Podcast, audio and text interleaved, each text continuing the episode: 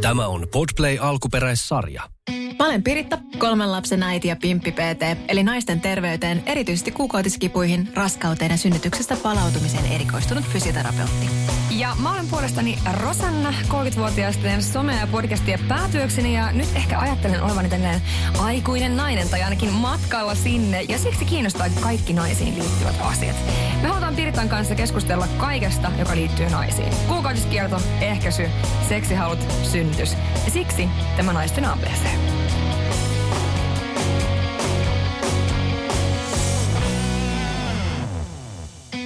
Girl Gang Feed Pimppi PT podcastia. Tämä on kaikille teille pimpillisille ja pimpeistä kiinnostuneille. Tervetuloa vertaistukiryhmään.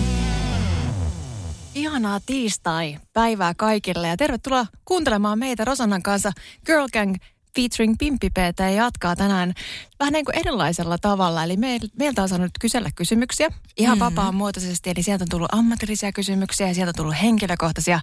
Niin lähdetäänkö purkamaan niitä? Siis lähdetään purkamaan oikein ihanaa tiistaita munkin puolesta. Ja siis mun mielestä on aika kiva tehdä myös tänäinen jakso, koska tässä tulee tosi paljon semmoista ehkä niin kuin myös liittyen just ihan yleisesti ottaen naiseuteen ja kaikkeen tämmöiseen, eikä pelkästään nyt näihin meidän aiheisiin liittyen. Joo, ja siis itse asiassa odotinkin tosi paljon mielenkiinnolla sitä, että minkälaisia kysymyksiä meillä mm-hmm. tulee, koska mun oletusarvo on tietysti heti se, että on ammatillisia. Että ne on niin. usein sellainen, mitä mulle tulee. Siis mun omaan ig tulee tosi paljon kysymyksiä just niistä niin. teemoista, että mitä mä, mistä mä puhun ja ja mitä mä teen niin kuin työkseni. Niin, kyllä, Mites, kyllä. Mitä sulle tulee?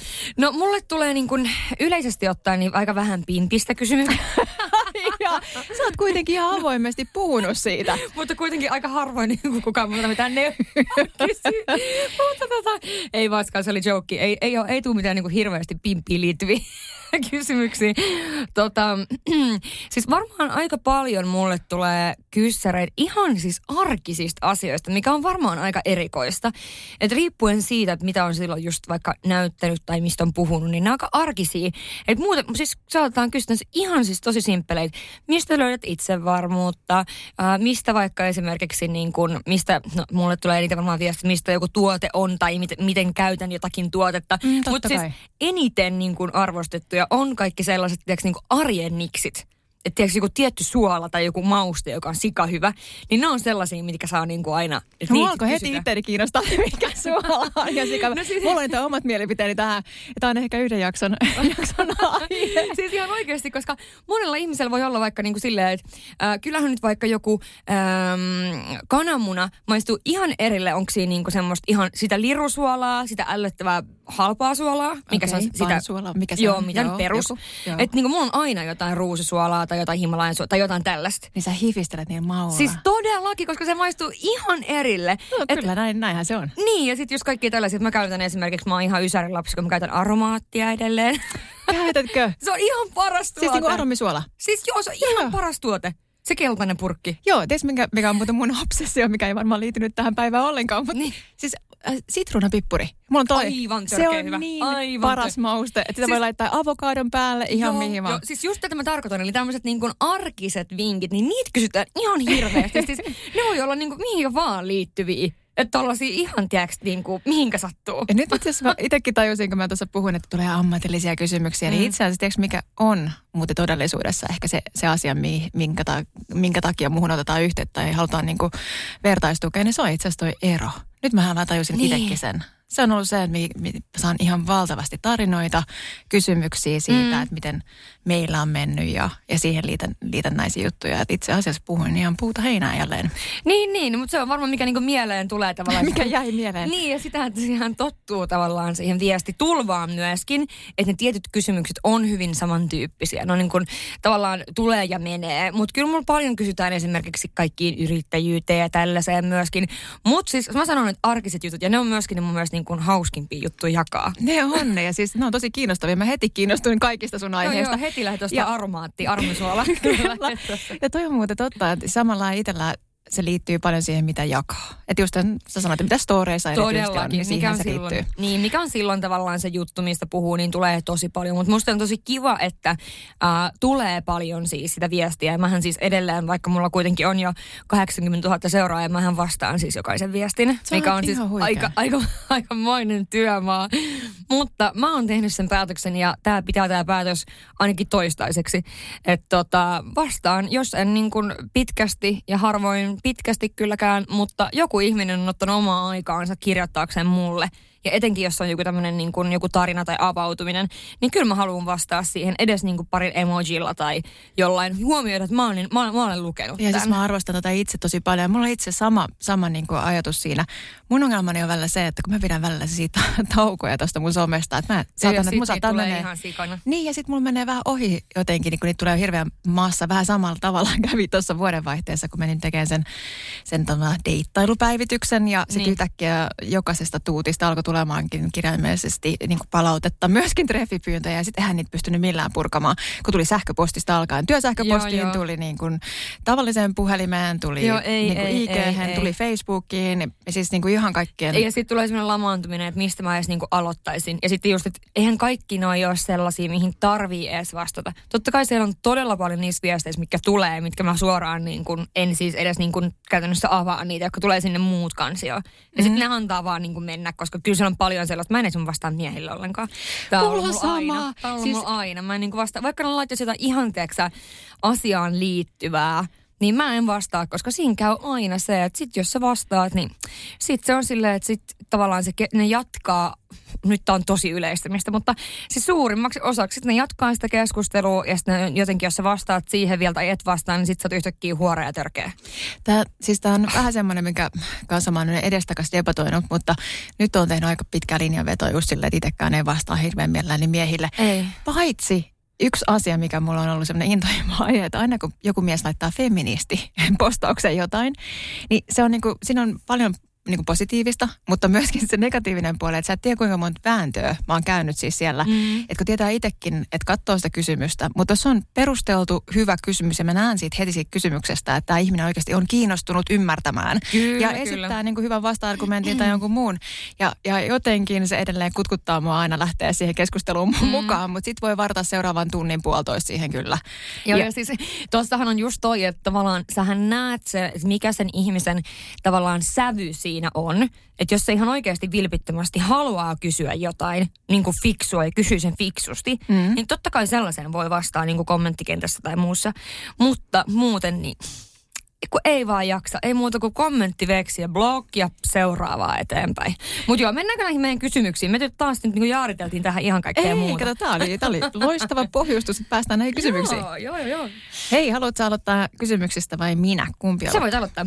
Hei, itse asiassa aloitetaan eri tavalla. Mä kysyn eri tavalla. Lähdetäänkö ammatillisiin vai mennäänkö näihin henkilökohtaisiin? Mm, no voiko niitä sekoittaa vähän? No voi sekoittaa. Kato, mä oon tämmöinen järjestelmällinen tässä asiassa kerrankin. Mä haluaisin silti lähteä tästä kolme parasta asiaa itsestä. Koska toi oli semmoinen, se mitä mä jäin, jäin miettimään tosi pitkäksi aikaa, että mitä mm. ihmettä mä tähän vastaan. No mitä sä vastaat? No siis, mä, mä niin kuin Siis tosiaan mietin, mietin huom porilaista, mietin sitä asiaa pitkään. Niin sitten mä kysyin meidän Elianalta, mm. koska mä olin siis kirjoittanut nämä omat vastaukset jo ylös. Mm. Mutta sitten mä ajattelin, että kysynpä yhdeksänvuotiaalta, että mitkä on äidin parhaat, niin kuinka mm. menee samaan. Me, Ai meni? Ei, ei, ei, ei mennyt, joo, ei. mä ajattelinkin, että aika kova. Eli kun mä olin laittanut, että kolme parasta asiaa itsessä on lojalis, lojallisuus, oikeudenmukaisuus ja herkkyys. Mm nämä mä niin kuin koen, että mä oon niin henkien ja veren omieni puolella. Mm. Että se on sellainen, että siis olen leijona emo ja, mm. ja ystävien kanssa, että sitten kun on, joku tarvitsee sitä mm. niin kuin tukea tai suojaa tai muuta, niin mä oon aina paikalla kyllä. Ja tota, sitten kysyin tyttäreltä ja vastasi, että olen kuulemma siisti, Joo, tosi joka, hyvä. Joka ei siis ollenkaan pidä paikkaansa. Joo, siis. joo. hänen ja, silmissä sä oot Joo, siisti. kyllä. Joo. Sitten kuulemma mä nukun hyvin. Sitten mä kysyin, että mitä se tarkoittaa, kun mä olen ensinnäkin uniongelmainen ihminen. Niin kuulemma osaan nukkua hyvin omalla puolellani sänkyä. Niin jo. Sitten mä oon kiva ja hyvä kuuntelemaan ja hauska ja viisas. Kuinka monta sieltä nyt tuli yhtäkkiä? Kuusi. No joo, ihan mahtavaa. Mun mielestä oli ihan paras toi siisti. Oikeesti. Tämä menee siihen samaan kategoriaan. Kysyppä joskus tulevaisuudessa, jos tämmöinen tilanne on, että lapsukaisia on, että et millainen käsitys niillä on susta, koska se on jotain aivan muuta, mitä on todellisuus. niin, tai mitä sä itse ajattelet. Niin, kyllä. Mä muistan ikuisesti sen, kun tytöltä kysyttiin joskus tarhaikäisenä, että hei, että mitä te äiti ja isä tekee työkseen. Ja Joo. toinen vastasi, että, että isä on raksamies. Oho. Joo. Ja sitten äiti ei kuulemma tee mitään. Mä en kestä. Et näin. Toi on kyllä ihan mahtavaa, mitä lapset niin kun, sehän on sama, jos sä kysyt lapsilta, että minkä ikäinen niin joku on. Joo, Tiedätkö, oi kauheita, älä silloin, kun niillä on, silloin kun niillä on jo niin joku käsitys siitä. Ja saattaa sanoa jostakin mummusta, että se on niin vanha, että kohta se kuolee. No se voi Kohta sanoa se myös sen saman kolmekymppisestä. niin, kun siinä ei ole mitään eroa. Mutta hei, miten sun kolme? No kolme parasta asiaa. Mä sanon, että tämä varmaan on semmoinen, mikä vähän muuttuu mulla mielen mukaan, että mikä on niin kuin sillä hetkellä. Mutta siis ne on myöskin arvopohjaisia ehdottomasti. Että toi lojallisuus on mullekin niin kuin varmaan mun elämäni tärkein arvo. Että se on semmoinen, mm, mihin mä lasken paljon asioita, että siihen liittyy sitten kans rehellisyyttä ja semmoista nimenomaan muiden niin kuin huolenpitoa. Ja tavallaan se lojallisuus on iso arvona jo. Ja mä haluan siis leijona ihan niin kuin horoskoopiltakin. Kuten myös. Joo, että ei, ei niin kuin hirveästi heitä tästä, niin kuin, mikä on, niin kuin, milla, millä siinä on. Ää, ja sitten mä sanoisin, että yhtenä niin kuin arvona on myös semmoinen itsenä, tai niin kuin yhtenä hyvänä asiana on itsenäisyys. Että mä oon tosi nuorena silloin, niin kuin 15-vuotiaana muuttanut kotoa. Ja mä oon siitä asti ollut niin kuin itsenäinen. Ja se on mulle niin kuin myöskin arvo, mutta mä koen, että ihan sama mitä elämä mun eteen heittäisi, niin mä voisin siitä niin kuin jotenkin selviytyä Mm. Vaikkakin siihen tarvii totta kai ympärillekin ihmisiä, mutta kuitenkin sillä tavalla. Ja sitten mä sanoisin tuohon niinku kolmanneksi, joko mä mietin sitä, että se on jompikumpi, se on joko myös toi herkkä tai sitten se on rohkea. Vähän vastakohdat, mutta niin kuin mä sanoisin ehkä kuitenkin sen rohkean. Koska mä en pelkää mitään. Mä oon ikuinen optimisti, kun mä niin kuin lähden tekemään ihan sama, mitä mä lähden tekemään. Mulla ei käy mielen vieressäkään, että se epäonnistuisi. Toi on ihanahan senne. Siis mulla ei käy mielen vieressäkään, mikä on oikeasti vähän pelottavaa välillä. Eikö siis, toi, samalla tavalla toisaalta voi ajatella rohkeuden myös niin, että, että rohkeuttahan on tehdä niitä asioita, mitkä pelottaa. Mm, Eli mm. sitten taas kun mä näen ne usein sitä, että kun mä oon taas hyvin, siis mä oon kuitenkin luontaisesti aina puhun, että mä oon introvertti, eli mä mm. mielelläni viihdyn, viihdyn hirveän hyvin yksinäni. Ja, ja Mutta tota, onko se muka ikinä Piritta yksin? No en mä nykyään olekaan, Niin. mutta se on hirveän hankalaa introvertille. onko se joskus yksin, kun sulla on lapsia ja eläimiä ja niin kuin... Eihän mä siis, se, se, oli, se äitiyden, äitiyden ongelma oli se, että joku on koko ajan iholla ja mä en ikinä enää ole yksin. Mutta just, just se, että lähinnä, että on mulla on ollut tosi tärkeää nuoresta asti niin kuin haastaa sitä mun niin kuin, taipumustani Mm, mm. jäädä sinne möllöttämään mielellään kirjan kanssa jonnekin sohvan nurkkaan. Että mun täytyy säännöllisesti niin mennä epämukavuusalueelle. Eli kirjaimellisesti rohkaistua menemään ja tekemään niitä asioita. Kyllä mä siis edelleenkin, kun menen lavalle, niin kyllä mä useimmiten joudun psyykkaa itseni sitä ennen tosi paljon. Mm. Eli just kirjaimellisesti niin kuin miettimään. Sitten mä mietin aina ennen sitä keikkaa, että minkä hemmetin takia mä taas niin kuin lupauduin tähän. Ihan siis joka ainoa kerta, että, että tämä, ei ole, tämä mun leijonapiiri ei tule siinä, että mä haluaisin lavalle saman Mut tien. mikä fiilis siinä on sitten jälkeenpäin tämmöisen keikan jälkeen? Sitä Hyvä on, vai? miet- niin, sitä on miettinyt, että vitsi, tämä olikin ihan sairaan siistiä. Mutta tämä on just se pointti siinä, että, että niinku, mulla itse asiassa tuohon kysymys, kyssäri, niinku tähän, me- tähän liitännäisesti, että ei mennä siihen ehkä vielä niin voimakkaasti, mutta toi on se, että epämukavuusalueelle meneminen, olla rohkea, tehdä mm. niitä asioita, mitkä, mitkä tuntuu aluksi vähän niin kuin jopa vaikealta.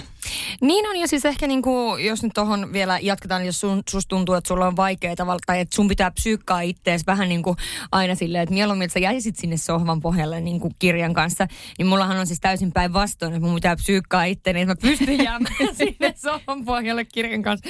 Mutta tää on niin kuin mun 2022 teema, että kun mä haluaisin mennä aina niin kuin kovaa ja korkealta.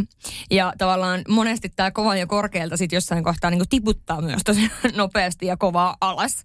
Niin tavallaan, että se olisi semmoinen, mihin et en enää mene ihan niin korkealle, että sieltä tippuu sit. Että se on semmoista niin kuin, tiedätkö, oikeasti vähän niin kuin hallittua ne jutut, mitä tekee ja aina yhtä projektia kerrallaan, jotta sinne jää sitä niin sanottua harmaa tilaa, eli sitä niin kuin, tavallaan sen pohjan ja, ja tota, äh, huipun välille, mikä on sitä nimenomaan, voin lukea kirjaa, voin, äh, mun ei tarvitse tänään tehdä mitään, niin kuin mitään. Mä voin tänään vaikka vaan istua ja tuijottaa ja tiiäks, väritellä ja ku- kuunnella äänikirjaa. Et ne on niinku- palautumisaikaa. Niin, nimenomaan juuri sitä. Tiedätkö mikä on mielenkiintoista siinä mielessä, että tämä mun tapa elää itse asiassa johtaa tuohon samaan lopputulokseen, että mä poltan itseni säännöllisesti loppuun. Niin. Johtuen taas siitä, että kun mä joudun niin usein tsemppaamaan itseni ja menemään sinne alueelle, mikä on vaikeaa mulle. Mm. Että jos mä teen sitä liikaa mm. ja yritän olla ekstrovertti, niin, niin, niin sit mä oon lopuksi niin väsynyt siitä, että mä niin pusken itseäni koko ajan kauemmas ja kauemmas sinne niin jaksamisen toiselle puolelle. Ja sitten kun mä oon hirveän taitava siinä, että mä en huomaa ollenkaan sitä fyysistä väsymystä. Mm. Että se on aina ollut sellainen, että mun niin yksi vahvuuksia, että mä pystyn menemään ihan,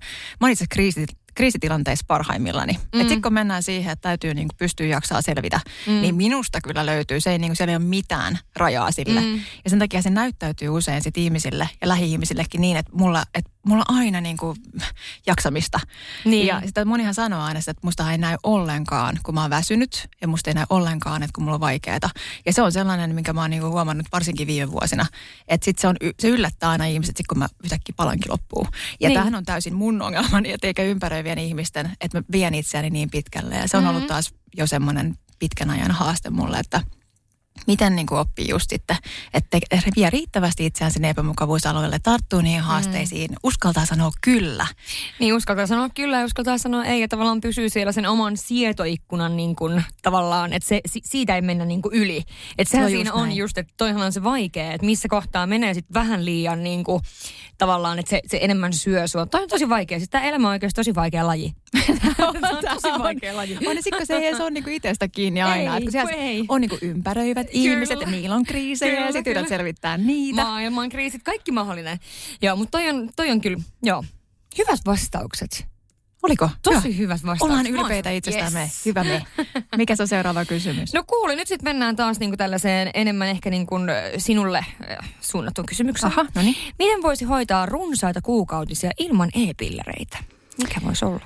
No niin, äh, tämä ainakin, nämä on aina tosi, tosi niin kuin mielenkiintoisia. Täytyy itse aina lähteä omalla vastaanotolla siitä, että totta kai mulla on miljoona kysymystä sille ihmiselle. Mm. Mutta jos täytyy tämmöisiä yleisiä, ää, niin kuin isoja, karkeita linjoja vetää, niin aika usein kannattaa tsekata ferritiini. Siis ihan yleisesti ottaen johtuen siitä, että jos on runsaat kuukautiset, niin sitten hyvin usein rautavarastot on aika, aika niin kuin heikoilla. Eli mm-hmm. ne, ja sitten taas just tämä, että se kierre on ärsyttävää, että kun ferritiini on alhaalla, niin monella on runsaammat kuukautiset.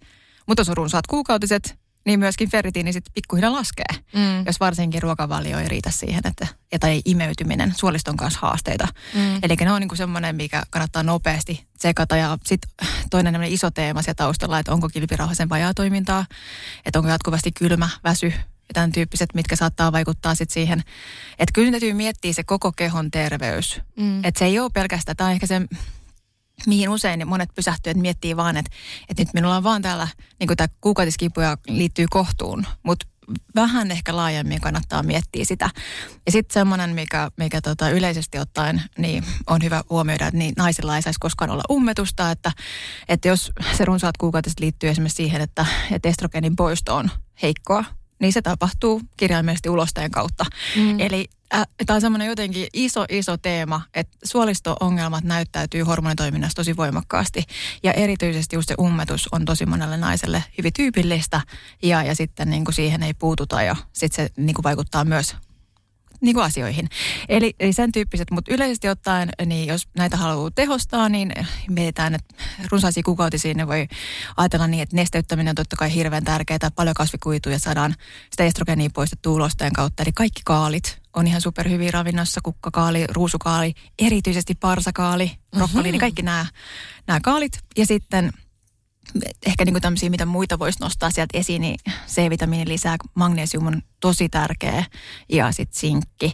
Mutta yleisesti ottaen, niin se kokonaiskuva pitäisi aina näissä kuukautisasioissa lähteä miettimään, että jos, jos ajattelee yksinkertaisuudessaan, niin kaikki terveelliset elämäntavat on aina hyvä mm. laittaa eikä kuntoon, että lähtee siitä ajatuksesta, nukunko riittävästi, joka on ihan äärettömän tärkeä hormonitoiminnalle.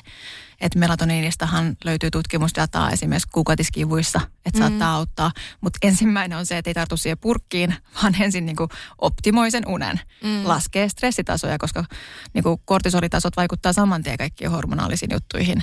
Ja sitten se, että onko verensokeri tasainen, syönkö riittävästi, saanko ravintoaineita. Et, mm. et siis niinku nämä ihan tämmöiset perusasiat kuntoon ensin uni, ravinto, stressitasot – ja sitten lähdetään miettimään hifistelee vasta kaikkea muuta. Ja sitten totta kai fyssari heittäisi tuohon niin paljon sitä, että et, et sitten kun mennään kuukautiskipuihin, mikä on erillinen asia, niin että kuinka paljon siellä on niin lantion alueen jännitystiloja ja muita, että miten mm. siellä veri kiertää ja niin edelleen. No siis tuohon ei ollut vai, mikään niinku lyhyt vastaus kuitenkaan. Ei, sori, mutta ei, ei ole. Ei, kun siis siihen ei ole varmastikaan. Mutta just toi, että, että ehkä niin kuin noissa kaikissa jutuissa, kuten ollaan aiemminkin sanottu ja puhuttu täällä, niin se, että jos nyt niin alkaa haittaamaan sun elämää, niin sitten pitää niin alkaa miettimään ihan oikeasti, että mitä, mitä tapahtuu ja sitten käydä siellä lääkärissä ja näin poispäin. Mutta toihan on varmaan se hetki, kun monesti sitten annetaan ne e-pillerit Niin ja se on siis on yksi tapa tietysti niin kuin hoitaa sitä ongelmaa, että mm. se vaikuttaa siihen elämänlaatuun voimakkaasti eikä löydetä sieltä taustalta syytä, mutta edelleen haaveilen siitä maailmasta, että siellä mietittäisiin mm. myös näitä muita asioita, että se, se käytäisi ja, mutta toisaalta ehkä niin kuin vielä oh, niin kuin jotenkin tuntuu kauhean turhauttavalta, että tosi monessa sairaudessa ja elämän niin kuin tapasairauksiin liiten, liitännäisissä jutuissa, niin aika harvoin ihmisiltä kysytään yleensä, että hei, nukut sä riittävästi, mm. millainen on stressitasot, miten sä syöt. Ja jos ajattelee, että löytyy aika paljon suolistolääkäreitä vielä, mitkä sanoo suolistosairauksissa, että sillä ruoalla ja ravinnolla on mitään tekemistä tämän suoliston kanssa, mm-hmm. sen sairauden kanssa, niin kyllä siinä – vähän sitä aina pistää niin jotenkin korvan päälle, että ei toi ainakaan nyt ihan voi noin olla. Niin, niin näin luulisi. Ja tuli mieleen tuosta, kun sä sanoit, että jos ei, että sen unen kanssa on ongelmia, niin se, että ei ensimmäisenä tartu siihen, siihen purkkiin, on se sitten unilääkepurkki vai melatoniini vai mikä se on. Niin tuossa just se monesti, mä oon esimerkiksi huomannut tässä nyt vuosien varrella, että mä en voi treenata iltaisin. Että siis mä en voi treenata iltaisin. Eli se vaikuttaa sun uneen niin voimakkaasti? Mä, mä vedän siis, mä menen niin ylikierroksille siitä, mm-hmm. että mulla kestää niin kuin tosi monta tuntia tavallaan päästä niin kuin alas sieltä niistä endorfiineista. Tässäkin päästään siihen, että kun pitää mennä kaikkeen täysillä, mutta, ei, mutta siis sillä pointtina, että sanotaan, että mä käyn tekemässä jonkun uh, korkeasykkeisen nyrkkeilytreenin seitsemältä illalla. Se on ihan varma, että se mun kymppi, joka on mun nukkuamenoaika, niin se ei toteudu ei mitenkään. Ensimmäinen tunti sen jälkeen menee siinä, että mä haahuilen ympäriinsä, tiedätkö, ilta palaa, suihkuu, mitä kaikkea tällaista. Niin se, se ei vaan toimi mulle ollenkaan. Sen takia mä sijoitan aina nykyään treenit aamupäivään tai aamuun. Mutta ootko huomannut sitä, että se, olisiko se muuttunut tuossa matkan varrella? Koska mä huomaan sen, että tiettyinä aikoina, kun mun elämäni on tasapainoisempaa, niin se ei itse asiassa häiritse se iltatreeni niin paljon. Mutta sitten kun mun oikeasti se, ne, ne, niin kuin, ei energiatasotkaan, vaan ihan just stressitasot on koko ajan korkealla, että mä en muutenkaan palaudu, mm. niin itse silloin mä joudun välttämään niitä. Ensinnäkin kovia-treenejä, just iltatreenejä. Mm. Että et joskus siinäkin on ero. On totta kai, se riippuu minkä tyyppistä treeniä tekee totta kai myöskin. Ja siis just itse puhuttiin viikonloppuna yhden ystävän kanssa siitä, että, että miten niin kuin silloin kun on eniten kiireistä ja sulla on sitä kuormitusta niin kuin joka paikasta muualta, että sulla on sitä stressiä ja niin kuin kuormitusta, niin silloinhan nimenomaan pitäisi tehdä niin mitä kevyempiä treenejä, mitä pystyy. Mutta silloinhan monesti se ajatustapa on se, että mulla on vaan tämä yksi tunti täysiä. niin siis sehän on monesti se ajatustapa. Ja se tekee monesti ehkä kropalle sitten vaan niinku päinvastaisesti hallaa. Että silloin olisi just hyvä joku lempeä jooga, missä vaan sitten vähän laskeudutaan ja maadoitutaan ja tiedätkö, ehkä luonto ja Kyllä. näin poispäin. Että on niinku mielenkiintoinen juttu. On, no, ja tossakin täytyy olla tosi, tosi niinku, ähm, semmoinen avoin sille, että voi kokeilla myös, että mikä sillä mm-hmm. hetkellä toimii. Että olen, olen mon, monen monta asiakasta tosiaan tavannut, joilla on käynyt niin, että on, on mennyt siihen alipalautumiseen sillä, että on tosiaan kova, kova työstressi, kiire, sitten tulee joku parisuuden ongelma ja sit vielä vetää viisi kertaa viikossa crossfittiin, mm. niin sitten se kroppa vaan ilmoittaa, että tässä on nyt liian paljon, että ei, ei mitään. Mutta sitten taas toisaalta niin on hirveän keholle, kehoystävällistä myös stressitilanteessa, niin joskus päästä tekee se hiittitreeni, koska itse asiassa jos ajattelee, Stressi että... lähtee Niin, niin sä, sä, pystyt myöskin tietyllä tavalla niin kuin toteuttamaan sitä, mitä luonto on tarkoittanut. Eli kyllä, silloin, kyllä. kun meillä on yleensä jonkinnäköinen stressitila kehossa, niin sehän on ollut niin kuin biologisesti tilanne, missä joku saapeli hammastiikeri, muistatko niin, sen? Juosta. Niin kyllä, niin eli pitäisi juosta karkuun Joo. tai taistella sitä vastaan, niin kehohan kyllä. haluaisi tehdä sen, eli purkaa sen jännityksen sieltä kehosta. Kyllä. Ja eläimethän osaa tehdä sen hienosti, että kun ne on ollut traumaattisessa tilanteessa ja stressitilanteessa, niin ne tärisee sen pois. Niin Eli ne kirjaimisesti juoksee pakoon, niin sen jälkeen niillä enää vaivaa se, niin kuin se, se jää sinne kehoon. Eli jokainen trauma, mikä tulee muuta kuin juoksitte vaan ihan täysin Joo, tämä oli just se, mitä mä yritin sanoa. Kiitos Rosana. Eli ei, ei ehkä ihan noin. Mutta näinä se, että on hyvä muistaa, että, että onko oikeasti menossa sinne alipalautumiseen. Yep. Että siellä ei enää ole resursseja keholla palautuu, niin sitten se kova treeni ei kyllä missään nimessä ole hyvä. No niin, mennään seuraavaan. Sun vuoro.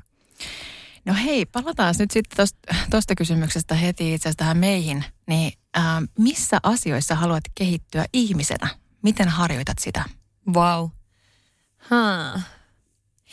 No toi on aika vaikea kysymys. Kyllä mä sanoisin, että ehkä mulla on henkilökohtaisesti, ehkä nyt niin kuin tällä hetkellä, niin äh, haluan kehittyä ihmisenä, niin kuin, että mä voin olla edelleen ihmisille läsnä ja apuna, mutta mun ei aina tarvitse olla kannattelija.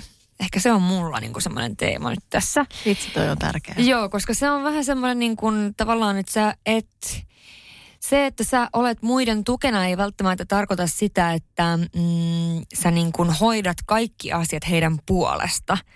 Vaan tiedätkö, niin kuin, että siihen pitäisi osaa laittaa sellaisia rajoja. Minkä mä heittäisin niin kuin esimerkiksi vaikka, että joku tuntematon ihminen, sä näet, että se voi huonosti jossakin tilanteessa, että jossakin juhlissa, että se on joku puolituttu. Niin sen sijaan, että mä sanoisin silleen, että hei, sä voit muuttaa mun luokse, minä pidän sinusta huolta. siis mikä, mikä olisi mulle niin kuin tosi helppo tehdä. Siis voin kertoa, että se mun edellisessä kämpässä, niin siis siellä on asunut niin monta kaveria ollut niin kuin eronnut tai karannut tai mitä liian, niin mulla on, mulla on aina saanut tulla ja siellä on muuten ollutkin kaikenlaisia. Mä en edes muista kaikki, ketä siellä on asunut. Tai kertoo niin ekstroverttiudesta, kun mä oon siellä kotiin, että mä mietin tosi tarkkaan, ketä mä haluaisin. Joo, ja siis no ei mä nyt tiedä loppujen, että mä oon vaan halunnut, mä oon niinku halunnut vaan auttaa käytännössä. No anyhow, niin sen sijaan, että mä niinku kutsuisin jonkun asumaan mun luokse ja antaisin mun pankkikortin sille, niin mä voin sanoa, että... Et, mä näen red flaggeja täällä. Siis joo, no, mutta siis nimenomaan tämä oli se pointti, miksi tässä pitää opetella vähän pois. Niin mä mieluummin niinku tavalla, mä voin sanoa, että hei, että mä oon tosi pahoillani tästä tilanteesta sun puolesta. Ja että jos haluat puhua, niin voidaan joskus jutella. Tai niin kuin, että voit olla yhteydessä. Teekö, että tavallaan mulla on niin kuin vähän se, että tossakin, että, että sä et voi antaa kaikkea jollekin muulle, koska sitten sinulle itselleen ei jää mitään. No näinhän se niin on. Niin se on ehkä niin kuin sellainen. Ja miten mä sitä harjoittelen, harjoitan, harjoittelen. Öö, no, sanotaanko, että ei se nyt ihan niin kuin ehkä kaikessa vielä onnistukaan. Mutta Kuka siis, sun luona nyt asuu? joo, nyt ei asu ketään. Mutta tota, ehkä se on siis ne rajojen laittamiset. Eli siis just se, että mun ei tarvi olla joka paikassa. Maailma ei kaadu, jos mä en ole joka paikassa. Maailma ei kaadu, jos mä en ole tiedätkö, tehnyt tiettyjä asioita, mitä aiemmin ajattelin, että, okei, että jos mä en ole vaikka tapahtumissa pyöri koko ajan tai mä en ole niin kuin ulkona, niin mä niin kuin missaan jotain suurta. Sillä, että mä en missaa yhtään mitään. Mikään ei ole muuttunut. Samat tyypit, samat naamat, samat jutut. Ihan oikeasti. se, se, on niin totta, se on niin totta. Siis kun me käytiin eka kertaa ulkona tässä muutama viikko sitten kavereiden kanssa, niin eka kertaa kuukausi. Ihan oikeasti siis silleen, että niinku, mä, mä oon heti siis sunnuntai-aamuna darras silleen, että mä, tää on mulle niinku ihan, mä oon ihan done tämän maailman kanssa. Täällä ei ole mitään haettavaa mulle enää. Et, on se nyt varmaan jotain. Ei, mutta siis pointtina tarkoitan, että, että, että, että, että siinä just se, että, että miksi pitää tehdä sitten semmoisia juttuja, mitkä ei ehkä sitten ole silleen, mitkä on vaan sä ajattelet, että nämä olisi niinku tärkeitä, pitää, tärkeitä osia sun elämään, vaikka mä nautin tosiaan siitä paljon enemmän, että mä saan käydä kaverin kanssa aamiaisella, käydä kävelyllä, tiedätkö, että tavallaan, et ehkä noin on semmoisia teemoja, mitä mä opettelen tällä hetkellä. No mutta just, siis mä tunnistan tuon ihan täysin.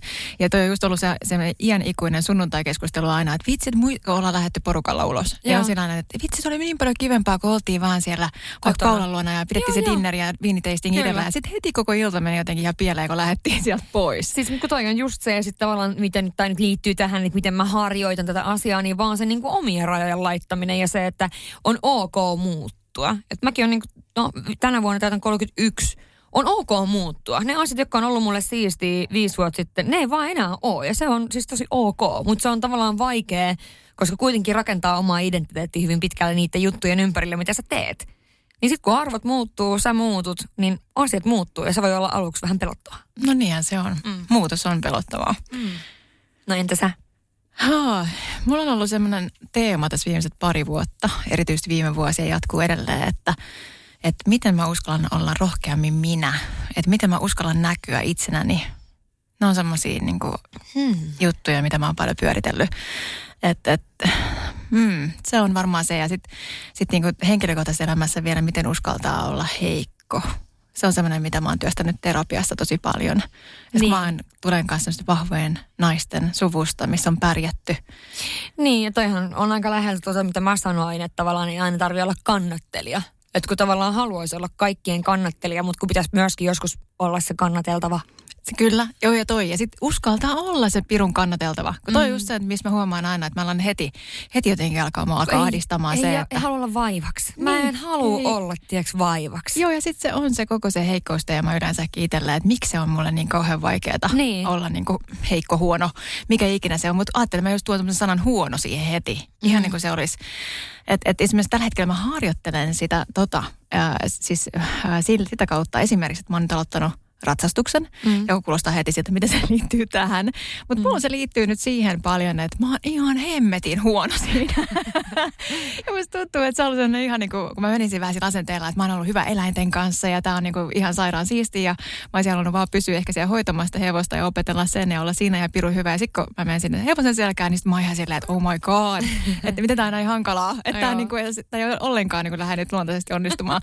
ja onnistui viimeksi esimerkiksi niin kuin siinä panikoimme, pan, panikoidessani niin kiristää satulavyön ja sain sen satulan siihen niin kuin kylkeen noustessani hevosen selkään. Se meni hienosti Se siis. meni hienosti ja mietin siinä, että kai nyt tämän joku video, koska tämä on nyt ihan, ihan siis naurettavaa. Saan suojat väärinpäin hevoselle ja sitten siinä kaikkea siis ihan niin kuin jotain pöhlöä. Että et voin sanoa suoraan, että et niin kuin olen siis siellä epämukavuusalueella niin siinä mielessä, että nyt mä oon ihan pirun huono, mutta sitten mm. oikeasti sinne vaan reippaasti ja uudelleen. Ja, ja niin kuin just naut, sen nautinnon kautta siitä, että kun saa niitä oivalluksia ja sitten uskaltaa tehdä asioita ja niin edelleen. Mutta sitten toi rohkeammin minä ää, ja uskaltaa näkyä teema, niin sehän harjoitus, ää, tai numero yksi harjoitus oli viime kesänä toi Iholla-sarja. Mm. Mä olin eka kertaa niin kuin täysin avoimesti sitä, mitä mä, mitä mä olen. Että mm. et siis niin kuin, mä en tosiaan välttänyt yhtään siinä kuvaamisessa mitään sellaista. Että ainoa totta kai niin kuin ympärillä olevia ihmisiä suojelee. Mutta itse olin kyllä siinä ihan tukkapystyssä niin kuin ja samalla mm. tavalla kuin olen omassa arjessa ja, ja niin kuin isoja tunteita ja muuta. Et, et se oli semmoinen oikein niin kuin iso äh, harjoitus siihen. Niin ja varmaan siinä vielä se, että se harjoitus oli se itse tekeminen, mutta nyt sitten vielä niin kuin se jatkuu, kun se tulee ulos. Joo ja se on tai ollut, tavallaan se niin yllätti mut. reaktiot ja muut. Kyllä, ja siitä se yllätti mua vähän, että ei, ei itse asiassa ihmisten reaktiotkaan, mitkä ollut ihania, mutta se, että ähm, sit kun se, se kuvattiin tosiaan niin, että siinä oli ollut aika haastavaa aikaa meillä perheen kesken, niin ne muistot, mitkä tuli siitä, mm. kun katsoit niitä jaksoja uudelleen, kun sä näit itse siinä tilanteessa, niin kyllähän se, niin kuin, ne tunteet tuli vaan takaisin ja niitä mm. mä oon työstänyt tosi paljon. Ja sitten hei muuten pakko nostaa vielä yksi sellainen iso teema, niin toi, mulla on ollut iso, iso asia tässä viime vuosina nyt rikkoa sukupolvien yli periytyneitä käytöskaavoja. Et ne on sellaisia, mitä mä oon huomannut ja miettinyt just tässä samassa teemassa, kun puhutaan näistä pärjääjänaisista omassa mm-hmm. suvussa. Että siellä on menty, siis on, on kuljetettu yhdeksän lasta, tiedätkö, evakkona yksin, mm. kun mies jo itsensä hengiltä. Ja sitten seuraava sitten on ollut paljon just tämmöisiä tilanteita, että niinku mun iso iso äitien kanssa, että he on niinku kantanut tosi paljon vastuuta. Mm. Ja just se, että, että miten näyttääkin omille tyttärille erilaista mallia.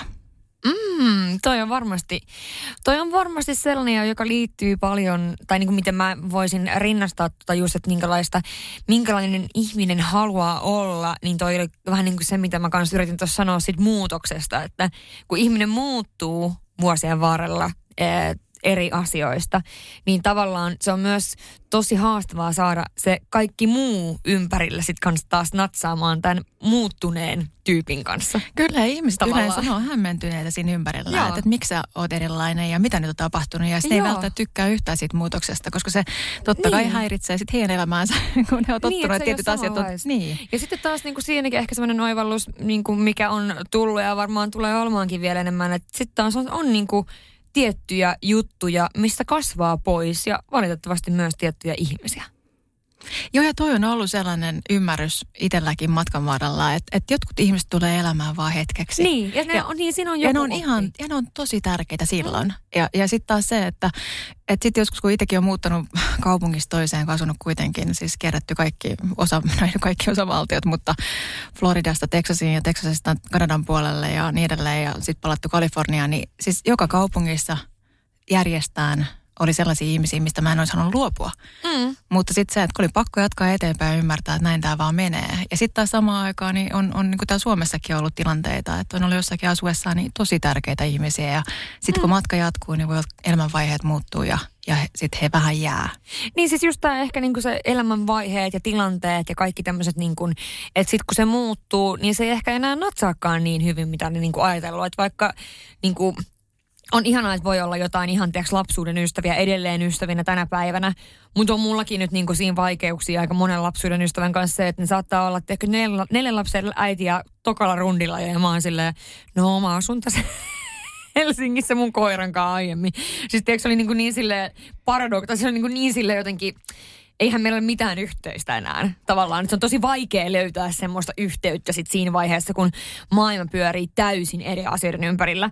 Että sitten se menee enemmän semmoiseksi, niin että et kiva nähdä jouluna ja uutena vuotena, kun mä käyn aina jossain pohjoisessa. Silloin voidaan tiiäks, pitää joku tyttöjen viiniilta, mutta niin. ei se sitten tavallaan, mutta se aina jatkuu siihen, mihin se on jäänyt. Mut ja ei ne se on ne parhaat ystävyydet. Eikö joo, just joo. näin, että no, tiettyjen ihmisten kanssa on just, että vaikka olisi ollut siis oikeasti vuosi, Kyllä. parikin väliä, ja sitten sä palaat se tilanteeseen, se jatkuu oikeasti just siitä, mihin se jäi. Ja ne on sellaisia ystävyyssuhteita, mitä, mitä vaalii kyllä tosi, tosi, tosi tarkasti. Se on. No sitten mennään seuraavaan kysymykseen.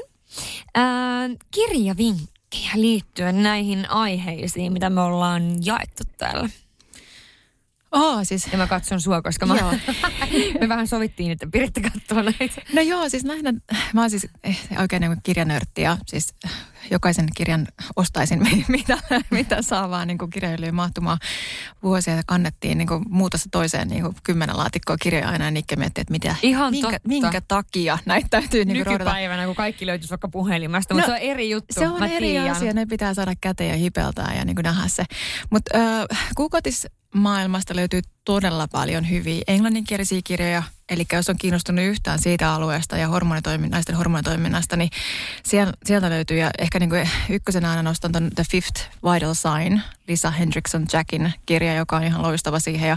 Mutta voin sanoa ihan suoraan, että kun lähtee esimerkiksi ton kirjan laittaa hakuun Amazonille, tulee niin sieltä muita. tulee sit todella laadukkaita hyviä kirjoja, että ei tarvitse sen enempää suositella, mutta, mutta niihin suosittelen tutustumaan. Sitten toinen ehkä sellainen legendaarinen klassikko tästä kuukautismaailmasta ja hedelmällisyydestä ja, ja kehon toiminnasta niin on sellainen kuin Taking Charge of Your Fertility.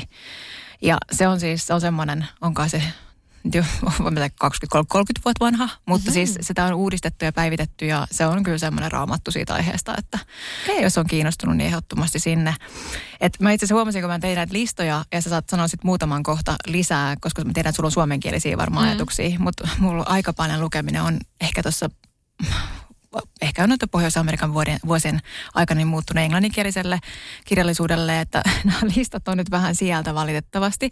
Mutta synnytysmaailmasta mistä meillä tulee jakso, niin, niin kaksi semmoista kanssa lempparikirjaa. Yksi, mikä muutti mun äh, ihan täysin ajattelun sillä aikoinaan. Se liittyy kyllä osittain varmaan myös ihan minuun.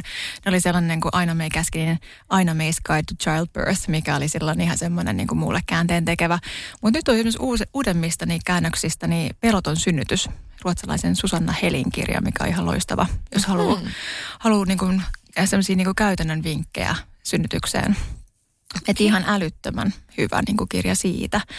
Että Lantion pohjasta ei niin kuin semmoista, niin kuin, ne on enemmän menee ammattikirjallisuuteen sitten melkein, jos meitä just virtsankarkailuun ja muihin liittyviä. Mm. Että sieltä ei löydy semmoista ehkä niin kuin ihan, ihan semmoista hel, helppoa materiaalia, ainakaan suomen kielellä. Mutta tota, ehkä se on muutenkin sellainen alue, että suosittelen aina, aina käymään siellä Lantionpojan fyssarilla, koska siellä on paljon käytäntöä, mitä pitää tsekata. Että se ei ole ihan, ihan pelkkää teoriaa. Mm. Ja sitten tietysti Sulla oli orgasmikirjoista tämä suomalainen No joo, itse asiassa siis tota, Maria Kielström, eli siis tämä Puhu Muru, niin hänellähän on siis parikin kirjaa. Onko se Iso O ja mm-hmm, kyllä. mikä sen toisen kirjan nimi nyt on? Se on kai se, no onko se vaan niinku harjoituskirja siitä samasta Joo, kirjasta? siis mun mielestä harjoituskirja. Joo, no anyhow, anyhow, niin ne on siis, ne, ne on ihan niin kirjoja kyllä. Ja mähän siis itse siis luen sekä kuuntelen niin oikeastaan kaikki ruotsiksi tai englanniksi myöskin. Että mäkään en ole mikään niinku suomikirjallisuuden mitenkään todellakaan suurkuluttaja. Mutta ne mä oon lukenut, koska no Maria on ihan supersiisti tyyppi muutenkin. Kyllä. Ja sitten äm, yksi kirja, joka vähän nyt niin kuin ei ole ihan aiheeseen, mutta kuitenkin vähän liippaa, on siis Eeva Kolun Korkeintaan vähän väsynyt. Siinä on kyllä sellainen kirja, joka liittyy niin kuin kaikkeen mahdolliseen, mitä liittyy naisiin ja ehkä semmoiseen niin kuin oletuksiin meistä ja nimenomaan tähän hektiseen arkeen ja älyttömän hyviä vinkkejä. Mä oon kuunnellut tämän kirjan kaksi kertaa ja siis sen voi, tosiaan olen kuunnellut tämän äänikirjana. Niin törkeen hyvä. Ja se on siis, siinä saa nauraa, mutta siinä on tosi paljon niin kuin, liittyen naisiin ja väsymykseen ja kaikkeen tämmöiseen. Se kuulostaa loistavalta. Olen kuullut siitä, mutta en ole Joo, vielä. se on ihan törkeen hyvä. Se on muuten äänikirjana loistava, koska Ihan mahtavaa. mä ajan tosi paljon autoa ja nyt mulla on, mulla on ollut pitkän aikaa podcastit, joita mä oon kuunnellut. Nyt mä oon vähän alkanut siirtymään taas kirjoihin. Joo, siis se on ihan älyttömän hyvä ja se on joskus se on hauska, mutta se on kuitenkin niin kuin, siitä voi oppia paljon. Laitan listalle. Mm-hmm. Orta täällä just naputtelen Kyllä, kyllä. Mites sulta seuraava kyssäri sieltä? No, täällä on tämmöinen, mikä on mun mielestä aika usein kysytty, että miten päästä taas seksin makuun sektiosynnytyksen jälkeen vauva-arjessa? Ja varmasti niin tähän käy niin synnytyksen jälkeen on yleensäkin. Mutta tota, tämä on sellainen, mikä, mikä pohdituttaa monia ja sitten totta kai myös se ajoitus välillä. Että kun monella on jäänyt vähän sellainen mielikuva, että kun se jälkitarkastus on siinä, no ennen vanhaa se oli kuuden viikon kohdalla, nyt se on jo kahdeksan viikon kohdalla, että sitten se lääkäri antaa sieltä luvan. Ja sitten moni on ihmeissä siitä, että kun ei tämä nyt oikeasti tunnu vielä samalta, että ei ole, niin kuin, että ei ole samanlainen olo alapäässä, mm. niin ei todellakaan voi ollakaan, koska ei se jälkitarkastuksen tehtävä nyt ole oikeasti toimintakyky mitatakaan, vaan katsoa, että onko se haavat parantunut ja onko gynekologisesti kaikki paikoillaan. Mm. Eli eihän se keho missään tai millään tavalla niin kuin siinä kohtaa vielä palautunut. Mutta sitten niihin käytännön aiheisiin, niin, niin totta kai, jos aina on jotakin kipua tai mikä, mikä tahansa niin kuin vaikuttaa siihen, niin sitten ne kannattaa aina tsekata ammattilaisella automaattisesti. Ja, ja tunnistaa heti se, että on täysin normaalia, ihan täysin normaalia, että synnytyksen jälkeen niin on on limakalvot ohuemmat ja kuivemmat. Mm. Eli liukkaria, liukkaria, liukkaria. Se on semmoinen, että ihan joka va- elämänvaiheeseen suosittelisin aina. Aina vaan liukkaria, paljon Kyllä. liukkaria. Kyllä, se toimii. Mutta se on erityisen tärkeä silloin. Ja just tosiaan se, se semmoinen niin kuin, se, että, että ymmärtää sen kehon palautumisen ja, ja sen, että se voi tehdä, kestää niin kuin aikaa, että se ei tunnu samalta. Mutta kyllä sitten kun lähdetään siihen, että mitä se voi myös aktiivisesti tehdä, niin, niin sitten kun alkaa tuntumaan siltä, että, että vähänkään kiinnostuneen, niin totta kai suoluseksin kautta. Siis tosi usein se, se on niin kuin hyvä se, että lähtee itsekin fiilistelemään, että miltä se taas tuntuu. Ja, ja saada vähän sitä, niin kuin sitä hyvää oloa. Ja sitä kautta just muistaa, että kohti nautintoa mennessä, niin on oikeasti tosi tärkeää myös sit kaikki muu nautinto. Että onko mulle itselleni aikaa onko mä niin kiinni ollut tässä, tässä niin kuin pienessä ihmisessä, että mä oon ihan loppuun kosketettu, että olisiko hyvä päästä myös ihan oikeasti niin saamaan vaikka just se ihana hieronta ja, ja, ja mikä tuottaa nautintoa elämässä, niin palautella niitä myös takaisin siihen elämään. Ja sitten totta kai jossain kohtaa, jos on mahdollisuutta, niin siihen kahdenkeskiseen muuhunkin aikaa. Mm. Että jos on aika stressaavaa, että jos se ainoa kahdenkeskinen aika on, niin se niin kuin vartti ennen kuin tekisi meidän nukahtaa ja sitten se pitäisi käyttää seksiä silleen niin kuin saman tien mm. ilman sitä, ilman sitä niin kuin, että on kerinyt rentoutumaan yhtään siinä välissä. Ja ollaan tuossa puhuttu aikaisemmin, että jotakin se seksi rentouttaa ja joku tarvitsee sen, sen, että on, on jo rento sitä ennen, niin kunnioittaa sitä. Ja sitten just tämä, että, että niin kuin myöskin se, että tämä täytyy nyt muotoilla tosi nätisti, mutta just se, että vaikka ei ihan välttämättä tekisi mieli ihan mm. hirveästi. Niin, niin sitten just se, että, että lähtee siitä, että mitä sitten, jos lähdetäänkin lämmittelemään ja kokeilemaan, että miltä se taas tuntuu ja sen intiimi, että lähteekö siinä heräämään sitten se fiilis. Ja vähän ehkä just muistaa, että alkuun se voi olla sitä, että, että se ei ole niin hekumallista, että, että niin kuin lähtee vaan herättelemään sitä kehoa ja kokeilemalla ja tekemällä. Mm. Mutta sitten kyllä miehille täytyisi antaa iso vinkki siitä, että, että hekin muistaa sitten, että siinä täytyy tosiaan antaa toiselle aikaa ja mikä on sen niin kuin oikeasti kiihottavampaa kuin mies, joka, joka konkreettisesti asettaa mm. oman niin kuin naisensa halut niin kuin omiensa edelleen ja ilmoittaa, että se on tosiaan niin paljon aikaa kuin sä haluat. Et, ja sitten just se, että muistakaa Herra Jumalan miehet nyt se, että et antakaa kehuja Siis antakaa kuinka, siis muistakaa sanoa, kuinka ihanalta se toinen näyttää ja kuinka seksikkäältä se näyttää ja, ja niin edelleen. Että ne, ne, ei saa kadota myöskään sit sieltä toiselta puolelta. Että täytyy niinku saada toinen tuntemaan olonsa kauniiksi, ihanaksi ja haluttavaksi naiseksi taas, mm. kun se äitiys on vienyt kaiken sen.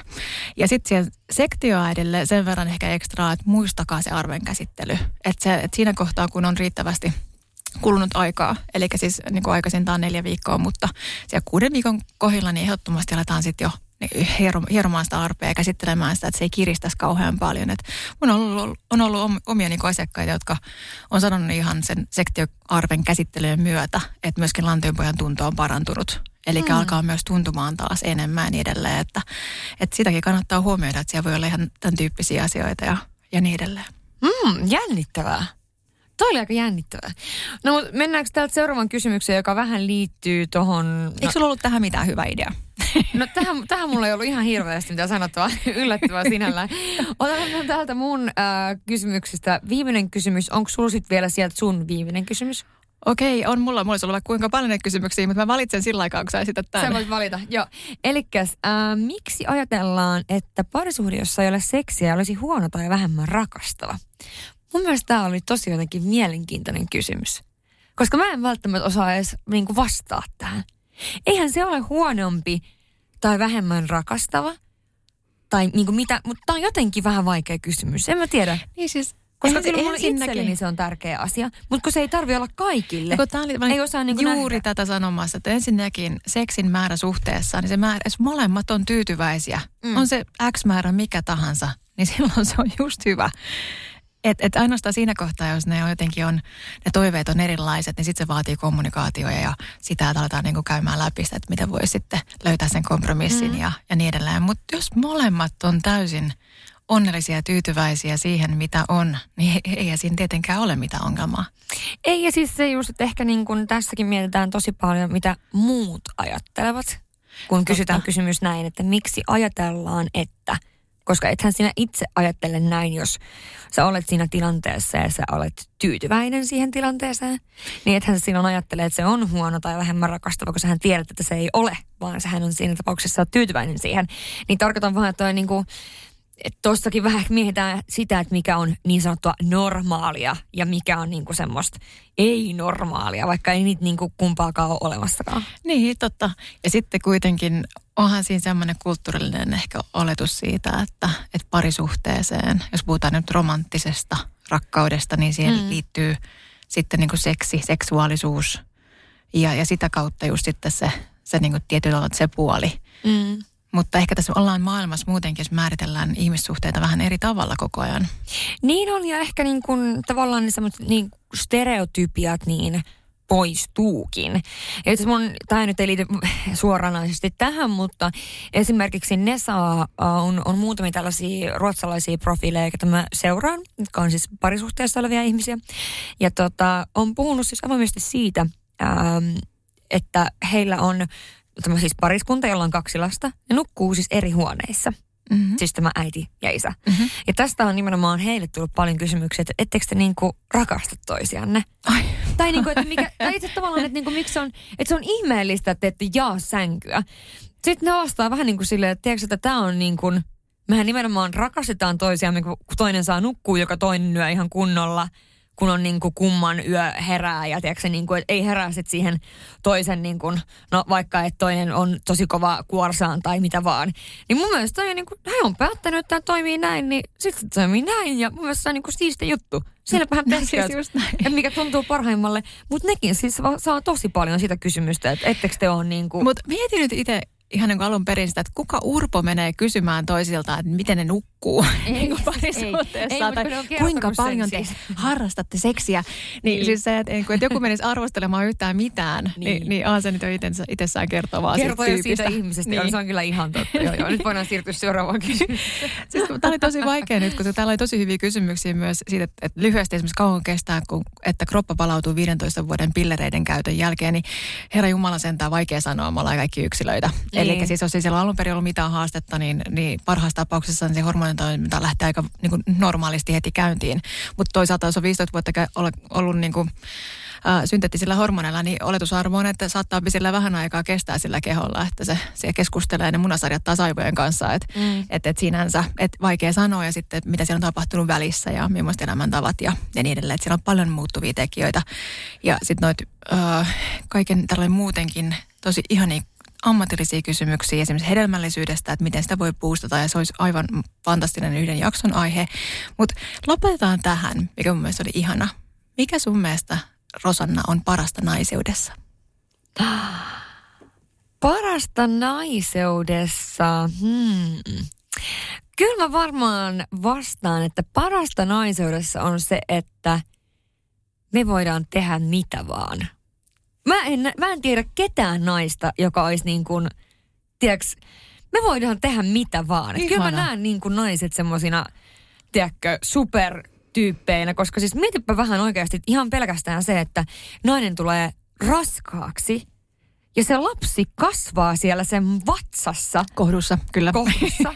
Ja se tulee ulos ja se on elävä lapsi. Siis ihan vaan pelkästään tämä on mun mielestä niin käsittämätön juttu. Sehän miten ihme. kroppa voi tehdä niin. tällaisen. Ja sitten vielä se, että se vielä palautuu siitä, että se ei jää sellaiseksi palloksi. Siis on niinku ihan, siis ihan pelkästään tämä asia. Ja sitten se, että kuinka paljon niinku vahvoja naisia on no, omassa läheisyydessä ja muualla. Ja mä en ajattele, niin kun aina puhutaan, että vahvoja naisia. Niin kuin säkin sanoit tuossa, että on ollut paljon sunkin suvuksi vahvoja naisia. Mä uskon, että jokainen nainen on vahva, mutta vaan omalla tavallaan. Kyllä totta kai. Et jokaisella on ne omat kuitenkin niin kuin vahvuudet. Ja sitten se on eri asia, että uskaltaako niitä näyttää niin kuin kaikille muille. Sehän on niin kuin asia erikseen. Mutta mun mielestä niin kuin vaan naisethan on siinä mielessä niin kuin kiehtovia ihan itsessään, kun voi, voi tehdä mitä vaan. Kyllä, siis ei ole näin. mitään semmoista, mitä nainen ei pystyisi tekemään. On ja noista vahvoista naisista pakko sen verran oman suvun naisista sanoa, että siellä on liian monen kohdalla, siis mun suvussa on, on niinku laitettu naiset siihen tilanteeseen, että heidän on ollut pakko olla liiankin vahvoja. Niin. Että, että se on se, mikä ehkä mua itsessäni, niin kuin, mitä mä oon miettinyt paljon heidän kohdallaan, että Jep. on viety siihen niin kuin, pisteeseen, että on ol- oltava niin kuin, jopa vahvempi kuin, tai siis oltava ventävän sinne ihan äärirajoille pärjäämisessä. Ja se on semmoinen, mikä on ollut Niin ja se haastavaa. vahvuus tavallaan naisena ei tarkoita sitä, että sä niin kun menetät sun omat rajat tai mitään sellaista. Tossahan mennään omien rajojen yli Kyllä. ihan täysin. Et mä en tarkoita sitä, vaan mä tarkoitan enemmänkin sitä, että se vahvuus on niin kuin jotain semmoista, vahvuus ehkä uskoa siihen, että voi tehdä mitä haluaa. Eletään 2022. En mä tiedä, että se ei, se ei tarkoita sitä, että tavallaan niin kuin uhrataan itsensä toisensa puolesta. Joo, ja sitten tuohon Sillä. liittyy paljon meidän Suomen historiaa. Et silloin sotien aikaan, kun miehet on ollut siellä rintamalla, niin naisten on pitänyt tehdä kaikki hommat ja vähän Mm, siihen päälle mm. vielä. Ja sitten kun sen jälkeen, kun oli, oli niin kuin kasvatettava ne lapset, Kyllä. kun saattoi olla mies vähän huonommassa kunnossa. Mm. Eli siis tämä on just sitä, että me tullaan sieltä pärjäjien niin kulttuurista Suomessa, mm. että se ehkä näkyy monenkin perheen historiassa. Mun ihan ykkösasia naisen naiseudessa on tietysti siis rakastan naisen kehoa. Siis mun mielestä naisen keho on, paitsi se on niin, kuin niin äärettömän kaunis ja se on, niin. siinä on, se on niin, kuin niin täydellinen. Että se on just, että vähän liitännäistä on samaa, mitä sä sanoit, mm. että edes mihin me ei niin kyettäisi. Mutta myös ihan, suust, siis ihan se, että mun mielestä naisten kehot on ihan järjettömän niin kuin On. ihania ja täydellisiä ja kauniita. Ja kaikissa eri variaatioissa ja, ja muodoissa ja, ja niin edelleen. Niin se on semmoinen, mihin mä aina pysähdyn miettimään, että mä en ikinä haluaisi olla mies, koska mä haluan tämän ihanan kehon. Joo, mä en halua sanoa mies muutenkaan, mutta, tota, mutta, mutta joo, kyllähän se on, ja se on ihan, mie- jos niinku siinäkin miettii, että miten se onkaan tehty niin täydellisesti meille. Niin, kyllä. Et miten se onkaan niin kuin järjestelty niin, että vaikka että rinnat kasvaa, mitä enemmän tulee ikää ja tiedätkö, niin kuin miten kroppa muuttuu iän myötä, miten tulee vähän selluliittiä, miten tulee vähän... Siis tiedätkö, mun mielestä niin kuin nämä kaikki vaiheet on tosi siistejä. On ja just se, että kaikissa eri variaatioissa, että me nähdään se kauneus siinä, että siinä erilaisuudessa ja siinä, että, että Mm. mm. niin osaa nauttia. Että siis mulla on vähän isompi pylly ja vähän pienemmät rinnat tai toisinpäin ja, ja niin kuin vitsi, että tämä on ihanaa just tällaisena. Mm. Niin, niin tämä naiseuden ehkä juhlintaa sellaista, mitä toivoo, että sit, se, se suunta jatkuu koko ajan. Mä uskon kyllä niin. Ja meidän suuntahan jatkuu nyt pois täältä studiosta. niin jatkuu. Hei, kiitos Rosana. Oli ihan mahtavaa vastata, vastata näihin kysymyksiin sun kanssa. Ja Joo. hyvää tiistai. Tiistain jatkoa kaikille. Kiitos, Hei. kun jaksoitte kuunnella. Just näin, kiitos kun jaksoitte kuunnella ensi viikkoa. Moi moi. Moi moi.